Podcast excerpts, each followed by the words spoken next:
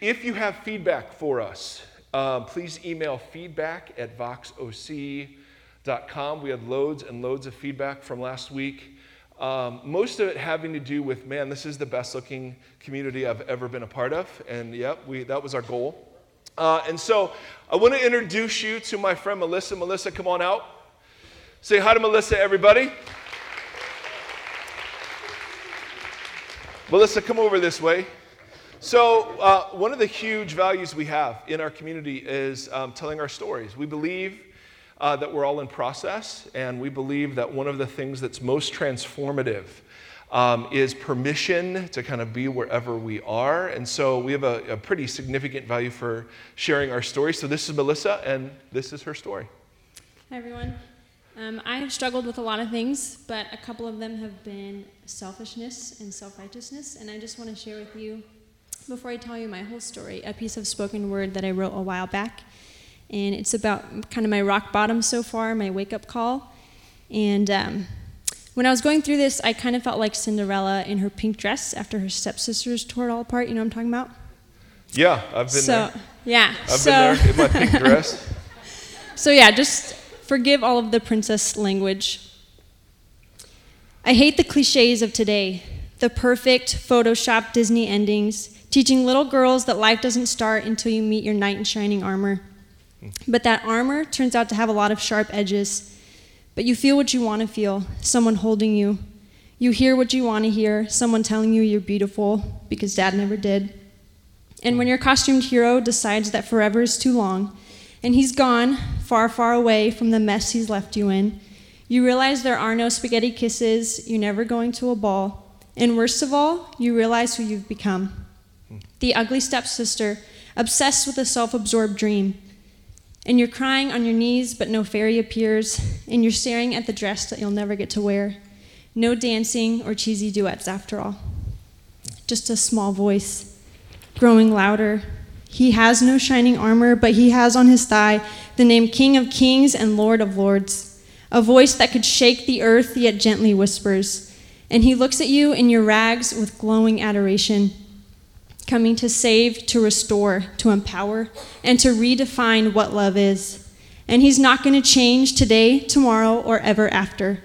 You see, once upon a time, I was a damsel in distress, but God clothed me in strength and dignity, and now I wear the armor. And I'm not graceful, but I dance. It's off key, but I sing. Hallelujah to the love story that has no ending. So I grew up going to church. And I was always under the impression that being a Christian was about following rules. And so, growing up, since I didn't cuss or drink or do drugs, I was a good Christian and I was a good person. Um, when in reality, I could be pretty darn selfish and, like I said, self righteous. And we all know that that doesn't do anybody any good. Um, and it wasn't until the end of high school that I started to have some experiences that made me realize that maybe there was more to this being a Christian stuff than I realized. And it was about that same time that I met a boy at church. And long story short, um, I traded everything for this relationship, and it turned out to be about five and a half years of dysfunction and control. Um, I still was going to church. I was trying to be a Christian, but in reality, I was just giving it all up for this and um, graduated college, got engaged. A month before I was supposed to get married, um, I found out that my fiance had been lying about a lot of things, and when I confronted him, not sure if I wanted to still marry him or not. He ran, decided he wanted nothing to do with me, and I never saw him again. Um, by the time we broke up, I had no friends. Um, like I said, he was really controlling. I had damaged all my relationships with my family members. I had just lost my job, and I had no faith. So I really just, I had no reason to live anymore. And this was actually Easter Sunday when it all went down. So my family was all at church. All the church people were busy putting on church. And so I was just at home alone, um, honestly thinking, what's the point? And I should just end my life. Um, I decided that maybe I should just get out of my head for a little while. So I just needed a distraction. I wanted nothing to do with God at that point. Um, but I grabbed a Bible. I didn't really want to read it. I just, like I said, wanted a distraction. And I opened it up to the book of Psalms and started reading through. And it's hard to describe what happened after that, but um, all of a sudden I was just on my knees bawling. Um, and I was hit with this wave of conviction about my failures, my flaws, um, the condition of my life, and who I had become. But at the same time, I had this overwhelming sense of comfort and peace and love and acceptance. Um, and I realized in that moment that I didn't know who God was, I didn't know what it meant to be a Christian, um, but I was going to find out. I knew that my life would never be the same, and that this this Christian thing, whoever this God was, I was gonna I was gonna come to find him and be in a relationship with him. Um, I started reading my Bible with a fresh set of eyes. I started actually praying. I opened up to people about my struggles and um, with people who were willing to be real about where they were at and how God was working in their lives. And day by day, I just watched my life piece back together. And it's just been um, beyond my expectations. I've been blown away by the difference in my life um, and in myself since I learned to be open about how messed up I am and open to receiving God's grace. So, yeah, it's definitely not all shiny and perfect now, but um, the difference is incredible. That's beautiful. Thank you. Thank you. So, so what have been some things that God's used to bring you back to, to how He really is and not how you learned He was? Yeah, so like I said, I started reading the Bible for myself, not just through my Sunday school mindset, um, and just seeing that Jesus was all about loving the, the broken, the messed up, the rejected. Um, and just as I experienced that kind of love directly, like through prayer and reading scripture and worshiping, um, but then also through other people. Um, just coming in contact with people Christians who actually have experienced that kind of love and were willing to be open and um, share that kind of love with others, um, it's just touched me. And just seeing people who realize that being a Christian isn't a, just about following rules, it's about loving God, um, learning to be loved by Him, love Him back, and loving other people. Perfect. Thank you so much. Thank you so much. So, one of the things that, that strikes me um, about Melissa's story is the observation, and Jesus made this observation all over the place, that being religious is one of the best ways to hide from God. That you can, I mean, think about it. You can do the punch list of church stuff and read your Bible and pray and all the things that you would normally associate with being religious and never really encounter the God that you're supposedly doing all of this for. And so, Jesus, it's just interesting. Oh, uh, I should introduce myself. My name is Mike, by the way. I'm the biggest sinner in the room, physically and um, that was a joke. Come on, physically. Come on, Carolyn. Uh, and, uh, and, and so we are on a, uh, a single minded crusade in our little community to uh, rediscover the beauty of Jesus because we think that um, we've kind of lost the plot a bit uh, in modern Western Christianity. And, and, um, and so what, what strikes me about Melissa's story is that Jesus came not just to rescue like the broken and the addicts and the misfits and the outcasts, but he also came to rescue the religious people who had so fallen in love with their religiousness that they'd missed him entirely. Now, if you remember last week, if you were here, this, this table is uh, emblematic of a cultural war that was brewing in the first century. Today, of course, bathrooms are the place of cultural warfare. Back then, it was tables that you would recline at to eat. Back then, there was a group of people, they were called Pharisees, and they were not all like this. There were some really good ones, but most of them saw mealtime as a place where you were to put on display loyalty to God. The big issue with Pharisees was this in the first century, Israel, God's chosen people, they were occupied by Rome. And they hated, and the, and, and, and the Jews of the day viewed the Romans as just these pagan Gentiles. They were called dogs uh, in a pejorative sense. And so they hated this. The Pharisees believed that the way you deal with foreign oppression is you be more spiritual, more religious, more righteous before God. So what they did is they spent a lot of time worrying about how you ate, who you ate with, the utensils you would use to eat. They had all of these rituals and all of these things that you were supposed to undergo. And one of the things that was so subversive about the, the, the real Jesus is that Jesus began to share meals with people who were ridiculously unsavory. Like the worst kinds of people you could imagine. And so we, we looked last week at the idea that he was eating with tax collectors and sinners. And that's a huge deal because in the first century, when you shared a meal with somebody, it was as if you were validating them. You were sharing their status. You were accepting them. And Jesus did this often before people would even repent or get their act together. And so at Vox, we think the biggest, I know, I know, little one, I know. 20 more minutes of this. I'm sorry. I'm sorry. And so at Vox, we think the most beautiful picture of how Jesus followers are to relate to our world is the picture of a table and of a Jesus who invited everybody to the table everybody to the party the religious, the irreligious, the sinners, those who thought they were righteous, the sick, those who thought they were healthy, all were invited. And so we want to look today a little bit at this idea that uh, people were invited, and it was surprising people who were invited to this thing. Now, if you have, uh, if you brought a Bible or have one on your phone, go to chapter uh, 14 of Luke. If not, we'll put it up on the screen. But here's the idea Jesus never said, no to a free meal. And, and obviously, in that way, I'm very Christ like because I'm, I'm all in.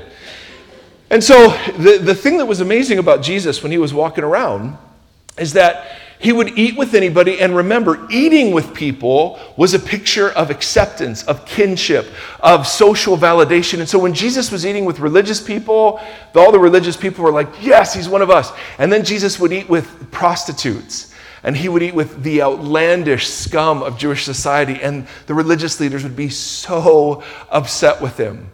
So, in this particular instance, Jesus is eating a meal at a Pharisee's house. And Jesus, oh my goodness, the way that meals worked back then is you would have, it's kind of a U shaped table, and it was really low to the ground, and it would be set in a courtyard and that courtyard would be open to the rest of the town or the village. In other words, anybody walking by could stop and watch. The Pharisees were middle class, upper to middle class people, and so they typically, next to their house, would have this open air courtyard. And what would happen is the poor people, uh, the lame, the disabled, the, the blind, all of those people would gather around the edge of the courtyard, hoping first that they would get some food but secondly, they would want to hear like the religious elite talk about big religious things. Okay, do you get the picture? You've got inside the courtyard, it's the religious people who are worried about being ceremonially clean and eating right and eating with the right people. And then on the outside of the courtyard, you have people there that were the, the broken, the poor, the blind, the lame. All right, now, in the middle of this meal in Luke 14, somebody has an epileptic, epileptic seizure. That interrupts the meal. It's on the Sabbath day. It's the day where you're not supposed to work, and part of not working was not healing people whose life wasn't in danger. The seizure wasn't significant enough in the Pharisees' mind that you should heal him, but Jesus, of course, goes over and heals the dude in defiance of their rules. They get upset with him.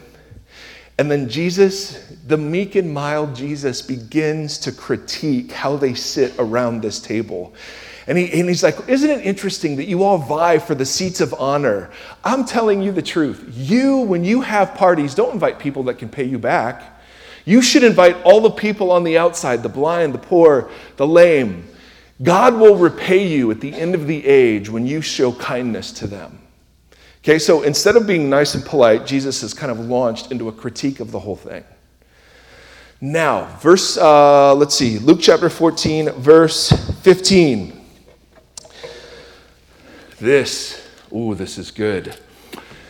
When one of those at the table heard Jesus talk about the end of the age, this great thing that God was going to do someday, he said to Jesus, Blessed is the one who will eat at the feast in the kingdom of God. Now, do you know how they're like religious slogans? Like, um, have you ever heard some of these? Um, somebody, you know, something bad happens, And somebody will just say very piously, oh, well, it must be God's plan, right? And you could punch them in that moment, or, you know, I mean, you, you kind of have religious cliches. Well, this was one of those. So Jesus is critiquing this whole idea that they're throwing parties for, the, the rich are throwing parties for the rich. And he says, instead, you should invite the poor, the blind, the misfits, all gathered around the outside, and God will repay you at the end of the age. And then one of the very pious people says, Oh, blessed is the one who will share in that meal. Expecting that Jesus would go, Yep, that's so awesome, great, gold stars for you. And instead, Jesus tells a story. Jesus replied, A certain man was preparing a great banquet and invited many guests. Now, you don't know this, but that was an opening line that everybody would have known. So if I say to you, uh, once upon a time, what do you know is coming next? What's coming next? Fairy tale. If I say to you, two men walked into a bar, what's, what's coming next? Right? A joke, hopefully. Uh, if I say to you, um, in a uh, long time ago in a galaxy far, far away, right? We know what's coming next. What? Jerry? Now, security, we have a problem in seat 4A. Seat 4A. Thank you, Chad. Appreciate that. That was just a drill. That was a drill. This is a drill. Call it off. Code yellow. Um, when in the first century you when, when, when somebody would say in the first century hey a certain man was preparing a great banquet and invited many guests that was like saying once upon a time everybody knew the script that went with that the certain man was god the banquet was the great banquet that the jews saw god was going to throw at the end of the age that they were just talking about and the many guests were who a certain man was throwing a great banquet and invited many guests. The Pharisees thought, who were the guests? Them. Of course, we're the ones invited. We're the most righteous in Israel, is the idea. All right? That's the script they thought Jesus was going to use. Now, is Jesus going to use that script? Nope. If we've learned anything about this guy, he doesn't keep to the script. Jesus said, A certain man was preparing a great banquet and invited many guests. At the time of the banquet, he sent his servant to tell those who had been invited, Come, for everything is ready. Okay, one more bit of background, then we'll get into the rest of it. Here's how it worked Did you have refrigerators in the first century? No. Did you, did you have any way of keeping food overnight? You didn't really, unless obviously it was non perishable food. But if you were going to keep meat, right? You'd have to salt it. You'd have to, you, you, it was a, kind of a big process, and it wouldn't stay that long. So here's the idea if you were throwing a party, you'd send two invitations out. Okay, the first one was save the date. All right, and it would be about a week before the party. So I'd go to Carolyn, I'd say, hey, Carolyn, we're going to have a party my place. Big feast, can you come? If you said yes, then you were obligated the next week, when I sent my servant to tell you that the food was ready, you were obligated to come because I've prepared exactly enough food for everybody who said yes. And if those people don't show up, socially, uh, I'm put to shame because people didn't keep their word in honor of me. But secondly, all that food goes to waste. So the script is you send out an RSVP. And if you say yes, you are obligated to come because the host has prepared the meal on the basis of how many yeses the host got. Make sense? Mm, thank you. So, what happens next is a huge deal. A certain man, God, throws a great banquet at the end of the age and invites many guests. At the time of the banquet, now today is the banquet, it's Wednesday, the banquet's this day. Go, servant, and tell all the people the meal's now ready. Verse 18, but they all alike began to make excuses. The first said, I've just bought a field and I must go and see it. Please excuse me. That'd be like you saying, Hey, we just bought a house and I don't know what it looks like. Right? Is that a legitimate excuse? Is that a legitimate excuse? No way. No way, nobody in the first century would buy a field and not have seen it first. You didn't have contracts and lawyers back then. The second one said, I have just bought five yoke of oxen and I'm on my way to try them out. Please excuse me. Hey, I just bought a new Ferrari and I'm going to go see if it starts. Right? I mean, you'd never, you'd never say anything like that. The third one, still another one said, I just got married so I can't come. That's all he says. We're not quite sure what that had to do with anything. Evidently, he'll be busy. So, so are these excuses legitimate? No, not even remotely are they legitimate. So the servant, this is in the story that Jesus is telling, the servant came back and reported this to his master. Then the owner of the house, right? This is God in the parable. The owner of the house became angry and ordered his servant, Go out quickly into the streets and alleys of the town and bring in the poor, the crippled, the blind, and the lame, the very people who were gathered around. Sir, the servant said, What you ordered has been done, but there is still room around the table. Then the master told his servant, Go into the roads and the country lanes and compel them to come in so that my house will be full. Now, if, you, if you're a bit lost, yes, me too. No, not really, but here's the idea. This, the table was a battlefield in the first century for the cultural war. Jesus facing off against these religious leaders. The religious leaders would throw banquets like this, and the poor, the blind, and the lame would be gathered around them. The Pharisees were just okay with that arrangement because you'd only throw parties for people who could throw parties for you. Jesus comes in, heals somebody on the Sabbath in defiance of their traditions, and then critiques the whole thing and says, Listen, if, you, if you're going to throw parties, throw parties for people who can't pay you back because God will. Ah, I can't wait until God pays us back, says one of the religious guys. And Jesus said, Let me tell you a story. There was a master going to throw a big party. And the invited guests all had lame excuses for missing it. So the owner of the house got mad and he invited the blind and the crippled and the poor and the lame. But even then, his house wasn't full. So he told his servant to go further. Now, in Jewish culture, those that lived on country roads and in lanes, that's a way of saying they lived outside of the city. That's where the prostitutes were, that's where the lepers were. Um, that's where all the unsavory professions, like if you were a tanner or if you were a dung collector, which was a real job back then, that's where all of those people lived. And so the master says to the servant, Go get them. And then he uses an interesting word. He says, Compel them to come in. Now, compel doesn't mean force them. Have any of you ever been manipulated, coerced, begged, bribed into like religious kinds of things. Yeah, we all know what that feels like. That's not what he's talking about here.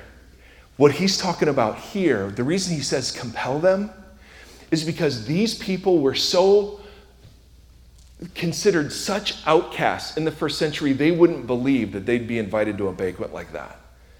In other words, they, were, they, they would have felt so worthless, so ashamed, so broken that there's no way they would ever believe that the banquet would be for them. And so he says to his servant, You have to compel them. Now, I've met people like this. I had a guy years and years ago after a service come up to me and say, um, I'm a pretty big sinner. And I said, Yeah, me too. I'm bigger. It's a physical joke, Carolyn. Come on. He says, I haven't been to church in a while. Oh, okay. I wouldn't come either, but I work, I work for one. So, I, I mean, I'm sympathetic to that. no, I would come. I like it. Okay, okay. He says, um, he says, uh, he begins to tell me some of the things he's done. And I'm like, bro, I'm not a, I'm not a priest. It's a, God sees it. God, you know. And, he, and then he says, is it okay that I'm here? And I literally had to spend 10, 15 minutes compelling him that it was okay. I just said, Bro, if this isn't for you, it's not for anybody.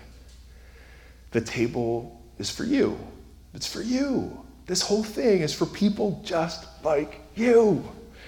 And why could you say that? Well, because Jesus told a story where the people that end up showing up aren't the religious people. They're not the people who were self righteous. They were not the people who were so sure they were in and that the story was about them. No. What Jesus says is he flips everything upside down. He says, I'll tell you who's going to come at the end of the age. You want to know who's going to show up? It's all the broken people and all the scummy people and all the sinful people and all the unworthy people. Those are the people that are going to dine with me at the end of the age. Now, you can see why in the first century this was considered good news, right? Because the people that were sure they were in shouldn't be so sure. And the people that were sure they were out, oh no, Jesus would go after those people and say, The table's for you. The table's for you.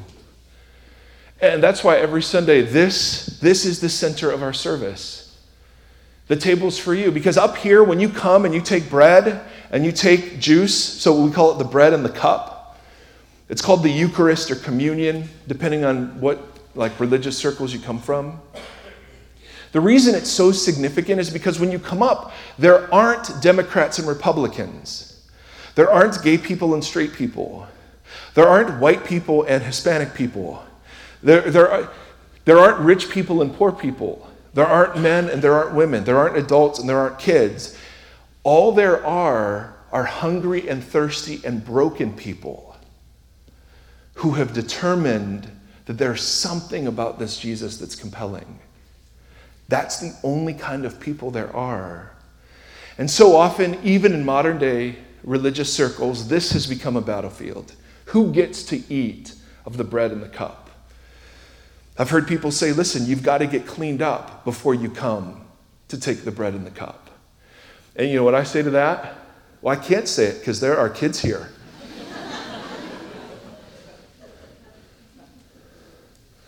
But it's, it's BS, bologna sandwich. I mean, so I, I moved out to, I'm, I'm, from the great state of Ohio. Some of you know this. And, and I moved out, and, and in Ohio, we do this crazy thing. We wash our own cars, we clean our own houses, and we mow our own yards. It's just, it's this weird thing. It's this weird thing we do. So I moved out to Ohio, and, um, and I realized everybody has like housekeeping and gardeners, and whatever. And I'm like, oh man, this is so fancy. But I also saw how kind of sick and twisted it is. Because I was over, uh, I, I'd just been here a couple of weeks, and I was over at this really nice house. And, and these people, and they've just become friends, and they were scurrying around and they were picking stuff up. I mean, I was like, who's coming over? This has got to be a huge deal, right? They're all working, they're yelling at each other to get this thing ready. And I'm like, who's coming over? You know? Is it the president? Is it a governor? Is it an ambassador? What? And, and, the, uh, and I think it was the dad looks at me and he says, no, no, no, the cleaner's coming.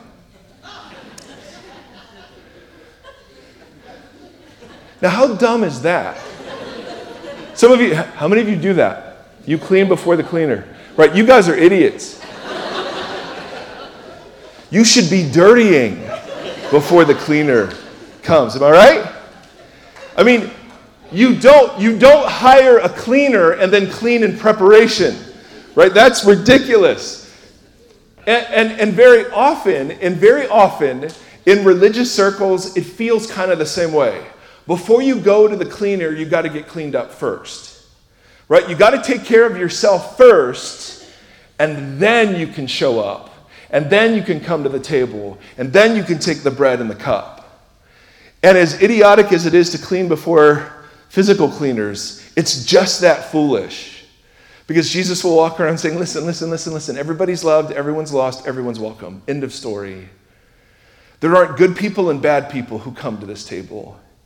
There aren't religious people and irreligious people that come to this table. They're just broken people who come to this table. And if you're ever, and if you're here and you're one of the ones that's like, no, no, no, dude, you don't, I'm surprised there, there wasn't lightning when I walked into this place. If you're one of those people, the table's for you. It's for you. It's for you. Your screw ups, mine are bigger, I guarantee it. Guaranteed, because I don't know your heart, I just know mine and I know how awful it is. It's for you. This is for you, and you don't have to get cleaned up first. See, the promise of Jesus is that you go to Him and He cleans you up. That's the promise. So if you're doubting, if you're addicted, if you're screwed up in some way or another, and you're thinking, no, no, no, no, no, no, no, no, I'm not worth, that's just wrong. We will do our best to compel you in the best sense of the world, word. But then some of us are the self righteous ones, right? God's lucky to have us on our team. Look at how much we do for you, creator of the universe. And, and there's a sense in which Jesus would very kindly say, um, I think you've missed the plot. And very easily, our excuses don't really matter much, the economy of God, if we've lost touch with our own limping and our own brokenness and our own failure. So, this, the Lord's Supper, it's for people with unclean slates. Why? Because it's the only kind of people there are, right? So, what we're going to do is we are going to open up our service and we're going to give you the opportunity to respond in however uh, in whatever way you'd like to do that we're going to have a band up here and there's going to be singing. Now, I have to give you this very important disclaimer. I know there are some of you here that are not like huge church people, and I want you to know it's really okay if you sit there and don't sing and just w- watch the clock. Um, it's really okay if you're kind of like, eh, I'm not super into this. These sound like love songs to my boyfriend Jesus. Um, I'm not totally cool with this it's really okay. There'll be others of us who are like, I love that. And they're going to be up and they're going to put their hands up and they're not being weird. Um, it's just this we don't, we don't look surprised when you're at a sporting event and people are doing this, right? Or you're at a concert and people are just going crazy. That doesn't surprise us, right? Because human hearts were built to give praise to something. And so, in this space, there'll be a few of us who will just be doing this out of respect, out of worship. And then there'll be others of us that'll just be kind of sitting there watching. And either is just fine. We're also going to open up these tables. So, right here, and then there are a couple in the back, for you to come up, to be welcome to the table of Jesus, to take bread to dip it in the cup, and then to eat. And you can come whenever you'd like. And if you don't want to, you don't have to. No one's going to be keeping track of. Seat 7A is still there. We need an usher to compel them. Um, it's not how that's going to work. For those of you that are practicing generosity, we have participation boxes uh, near the doors. We have uh, the, you're sitting next to some of the most uh, unbelievably generous people in Orange County who literally have supported this whole thing from before it started. But for some of us who are practicing generosity, one of the ways we do that is that we give money. And it's not because the church needs it or God needs it, it's because our hearts need the practice. And so if you want to do that, that's around there, you can put info cards there.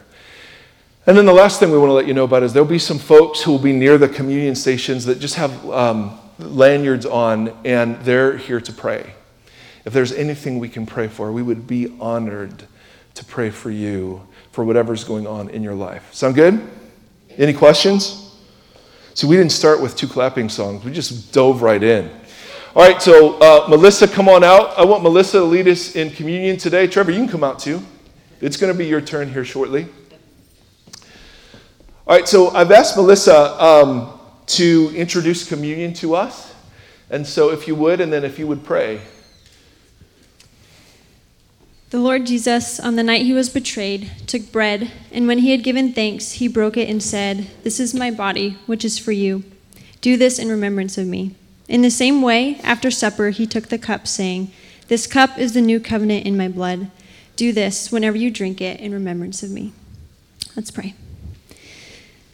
God, thank you so much for second chances. Um, thank you that all of us alike, whether we um, came from being religious and really screwed up what it meant to be a Christian, or um, came from a place of total brokenness and not knowing who you were, Lord. Um, we just thank you that you invite us all to your table and you just renew us. Um, when we open our arms up to you, God, you just lift us up. Um, would you just um, be with each of us in whatever we're going through right now, Lord? Would you help us to have your eyes for each other, to welcome each other, no matter what any of us are going through? Um, it's just in your name that we gather together, it's in your name that we partake. Amen. Amen. So, for centuries, Christians have been taking bread been taking juice or wine as the remembrance of the sacrifice of Jesus. So that's what this is. This is something that's been practiced for 2,000 years. So, whatever you would like to do, however God is leading you, whether you sit, you stand, you move, you don't, the table's open and it's set for you. Amen?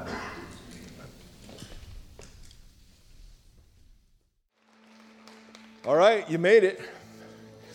A um, couple of things high school, college, come say hi. Everybody come say hi, but particularly high school, college.